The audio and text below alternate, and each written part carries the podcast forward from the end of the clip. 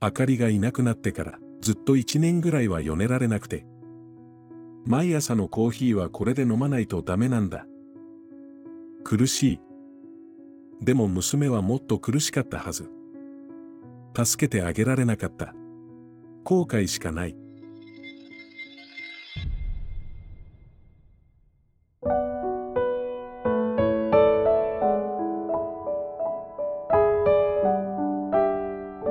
家好吗？欢迎收听黑天鹅。点开这一集前的你在干嘛呢？压力会不会很大？心情好不好？有没有什么事让你喘不过气，让你感到疲惫？学校、工作、小孩、家人、伴侣、钱，生活中有这么多事情需要面对和消化。但书里面说，我们要有泪不轻弹，要吃得苦中苦，做人要有责任感，要有尊严。所以，我们忍耐，我们加油。即使油箱破了，我们还是继续加，在看不到尽头的路上努力的走着，找寻坚持下去的理由。而在这个科技发达的年代，只要有一台智慧型装置，我们要的答案好像就在荧幕和手指之间。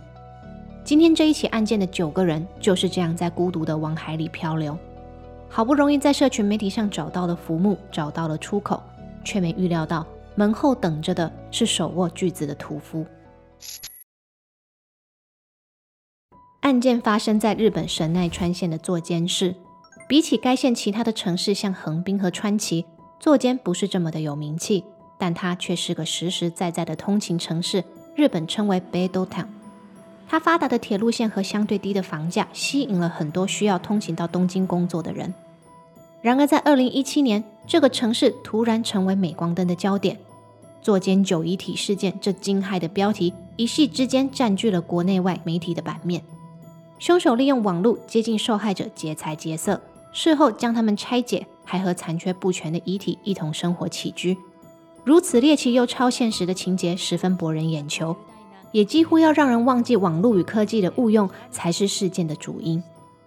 所以这一集除了讲述案件本身，我们也会深入探讨凶手的心态和日本青少年之间越来越昌盛的失踪文化。而凶手究竟是怎样的一个人？他又是如何利用这个社会现象犯案？让我们从一九九零年的十月九号说起。一九九零年十月九号，白石龙浩出生在日本神奈川县。他从小和妹妹在做间室长大，家庭背景平凡普通。认识的人都说他很安静温顺，学业表现不出彩，但很勤劳，很少缺课。不过在求学期间，他的确有出现一些不寻常的行为。例如，他会和同学玩互掐脖子的游戏，有次还玩到他自己撅过去。听到这里，很多人就说了，这肯定就是他长坏掉的警讯。但事实上是哪个小孩子不爱玩呢？在当时，大家顶多就是觉得他怪怪的，但不会将他和危险和暴力连接在一起。不过，从高中开始，白石龙浩的生活有了重大的转变。他的父母亲婚姻不和睦，并在他高三的时候离婚。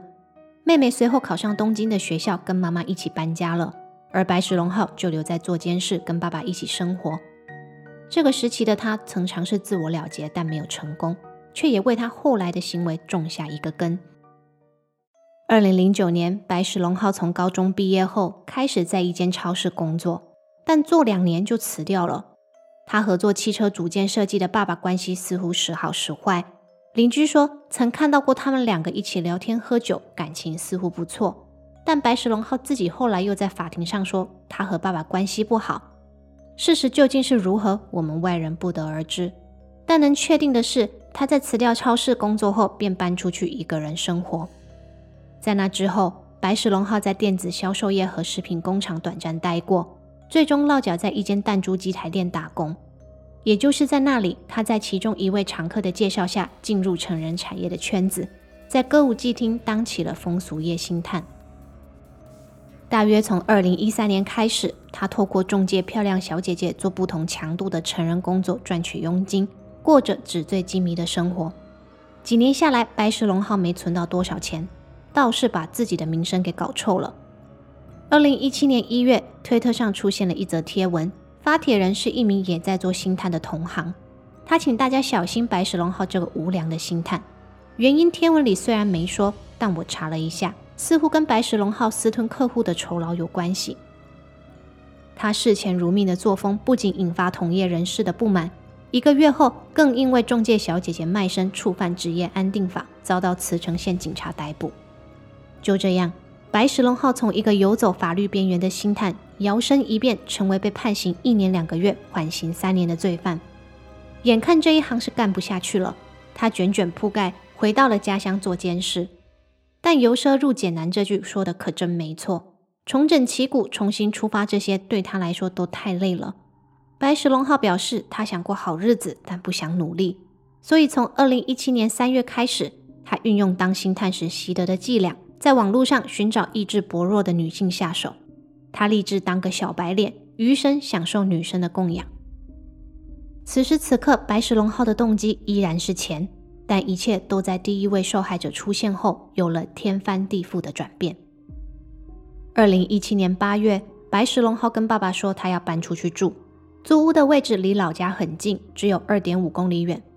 讲得很好听啦，说是要自力更生，其实他是在为他的计划铺路。针对爸爸是否为这个房子做担保这一点，众说纷纭。不过白石龙浩在狱中受访时表示。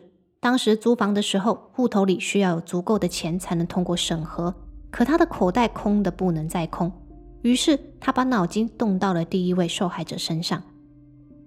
二十一岁的三浦瑞纪是一名人力公司职员，他与妈妈和哥哥住在神奈川县的后木市。妈妈说他是个很体贴的孩子，总是帮家里买必需品，而身边的朋友对他的印象都是他很文静，可是没有感觉到他有什么太大的异样。身为一个上班族，他的生活圈跟白石龙浩照理来说是不太会有交集的。但无远弗届的网络让一切都有了可能。三浦瑞纪是推特的忠实用户，他会在上面发文疏解对生活的厌倦。用更精确的词语来说，他想自行了结，想消失。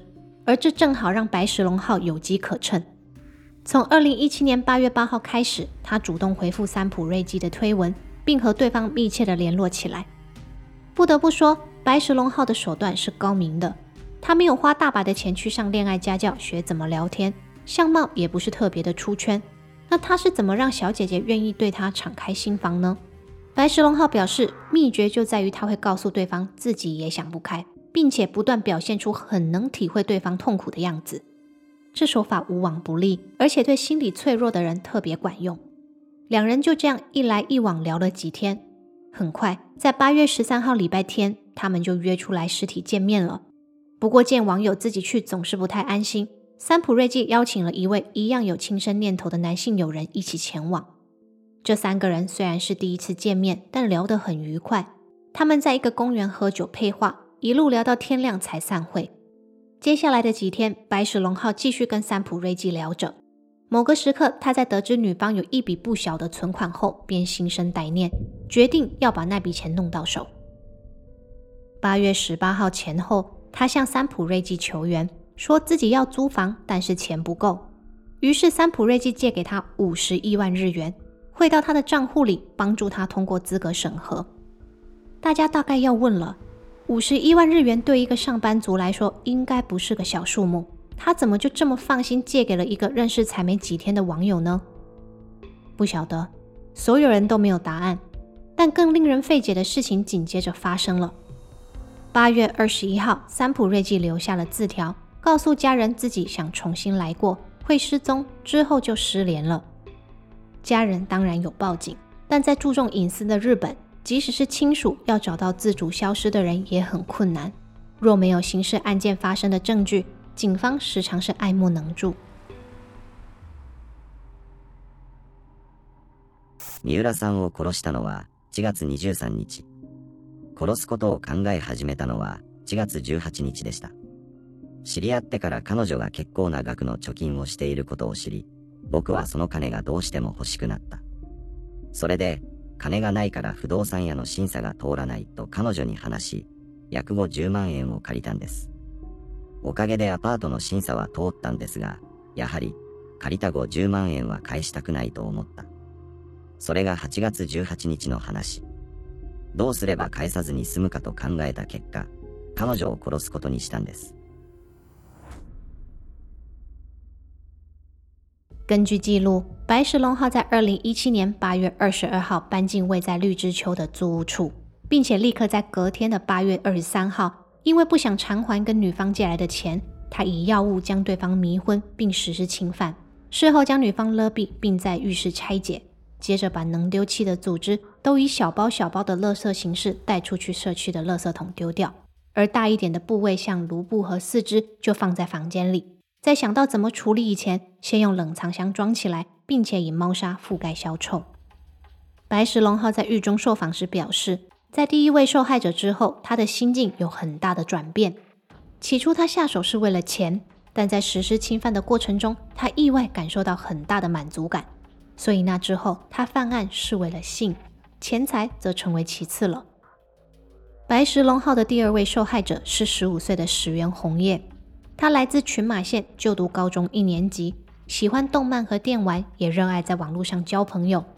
老师们说他是个安静认真的学生，在学校的美术部很活跃，学习也很好，没有被霸凌或缺课的现象，家庭状况也很和睦。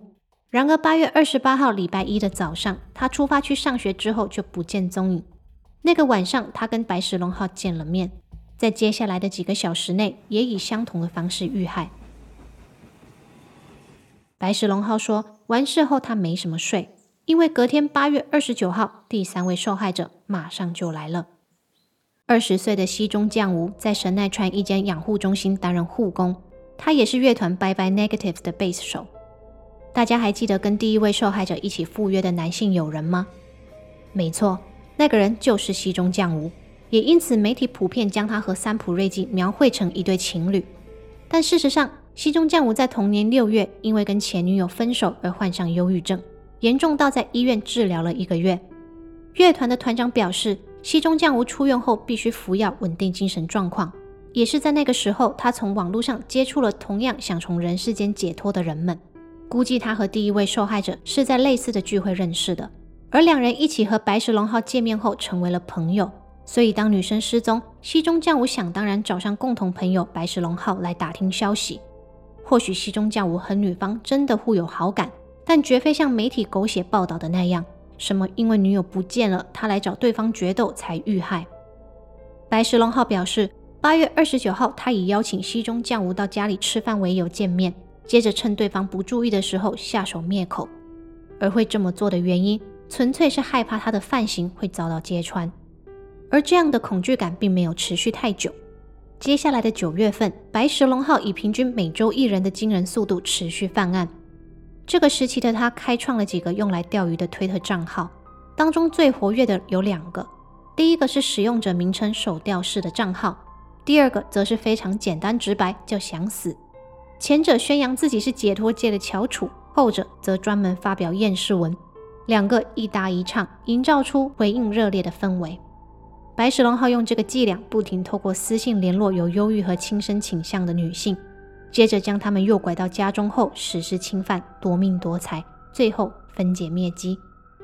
受害者依照失踪的日期排序，分别是十九岁的女大生根科日菜子，二十六岁的离婚妈妈藤间仁美，喜欢画画的高三女学生须田明里，和有歌唱才华的高二女学生久保夏海。他们四个人的家属在发现他们不见了以后，都立刻报警求助，但缺乏线索的警方只能以失踪案下去侦办。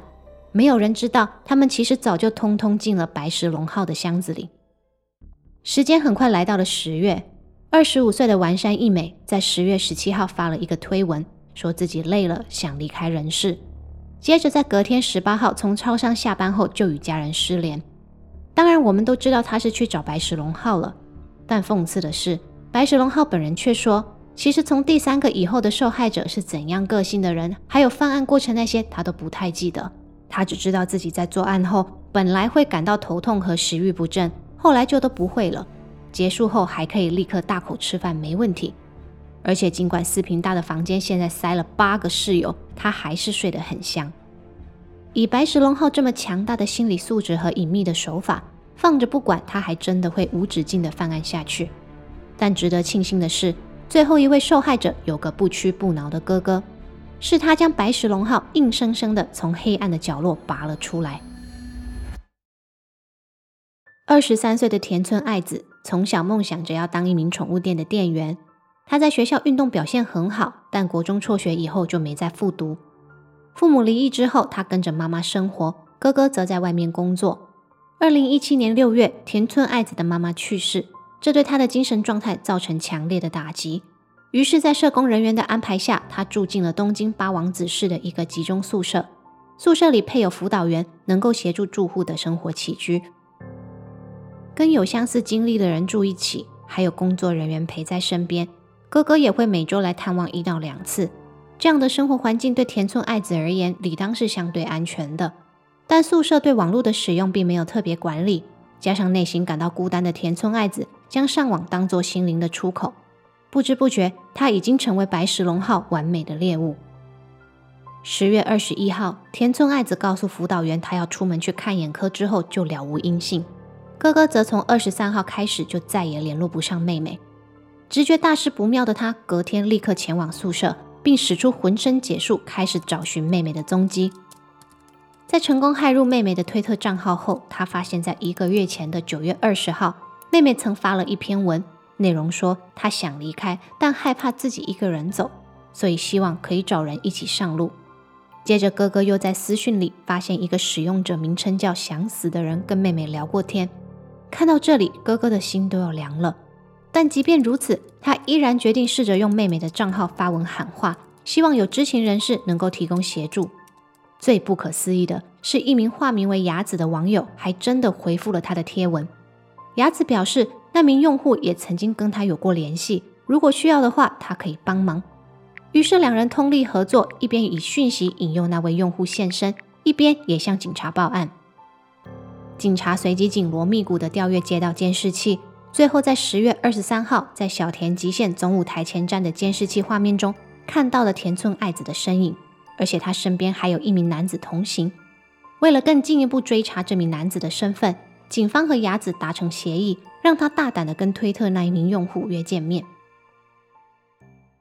十月三十号是计划执行的大日子，警方埋伏在两人约见面的车站，等待男子出现以后，他们便指示雅子传讯息给对方，说自己临时到不了。下一秒，男子果然转身离开了车站，而警方就这么一路尾随着男子回到他的住处。等待他进屋后，他们便立刻上前敲门盘查。前来应门的不是别人，就是想死账户的主人白石龙浩。他一开始情绪平静地否认警察的质问，但很快就放弃装傻，将罪行全盘托出了。他指着脚边的冷藏箱说：“田村爱子就在里面。”这句骇人的话为接下来的地狱场面揭开了序幕。警员们在屋子里总共找到八个箱子，除了一个是空的，另外的七个都装满了受害者的部位。整间屋子宛如一个屠宰场，对视觉和嗅觉都是一大折磨。警方立即将白石龙号逮捕，也开始着手比对遗骸的 DNA。消息一出，全日本的民众都惊呆了。接下来的好几个月，电视、报纸每一天都在报道此案的新闻，而有一群人，他们不敢听，也不敢看，只能日日夜夜祈求 DNA 比对出来的结果不要是自己失踪的家人。白石龙号的审判总共耗时三年。光是前期的精神鉴定就花了好几个月。日本政府未曾将庭审的过程画面公开，大众能够取得的也只有为数不多的示意插图。而我在读完审判的文字记录后，整理出了三个重点：一、控辩双方的策略；二、白石龙号的态度；三、受害者家属的证词。辩方的立场从头到尾都一直很明确，他们主张白石龙号的受害者都有离开人世的意愿。所以他只是辅助执行，没有预谋，因此应该要从轻量刑。而控方则相反，他们要尽一切能力证明受害者们并未同意白石龙号拿取他们的钱财，更不用说是他们的性命。这要吵起来的话，本来可以吵很久，因为辩方的说辞并非无凭无据，毕竟他们有为数众多被害者的贴文与聊天记录可以佐证。而这个时候就牵扯到第二点，白石龙浩的态度了。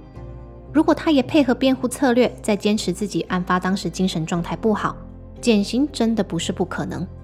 但在二零二零年十月七号的法庭上，白石龙浩公然拒绝回答自己辩护律师的问题，反倒是控方的提问他都一一的回应。更惨的是，白石龙浩告诉检方，其实受害者没有一个人是真的想死，说他们在遭到攻击的时候，如果还清醒着，都曾经激烈的反抗。在场的辩护律师听到他这么说，简直都要吐血了。后续在接受媒体采访的时候，白石龙浩很坦白，他说他只是想速战速决，跟悔不悔过没有关系。因为除了第一位受害者帮了他很多，他有感到愧疚以外，其他八人他都不太熟，所以实在没啥感觉。他这一席话字字都像针一样往受害者家属的心里头插。三年了，他们的孩子终于回到家，但就连骨灰都只剩下一小包。更令人心痛的是，受到悔恨折磨的不是凶手，而是这些失去至亲、心碎流泪的家属们。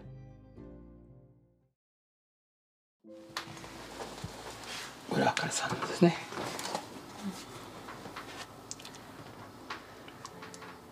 あかりに対しての骨っていうかものっていうかこれだけですね。戻ってきた量が少ないんです。どっちにしても部分しかなかったみたいで。子供の頃からアニメ好きで高校ではアニメ同好会に所属していたあかりさん。友人に何度も死にたいと話すようになったのは高校進学後のことだった。事件の前年にはツイッターでも死にたいと投稿するようになり SNS で知り合った人に会うため上京することもあったという。父親は注意をしたが止めきれず。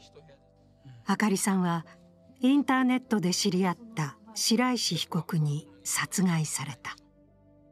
初公判がいつだろうが関係ないですよ。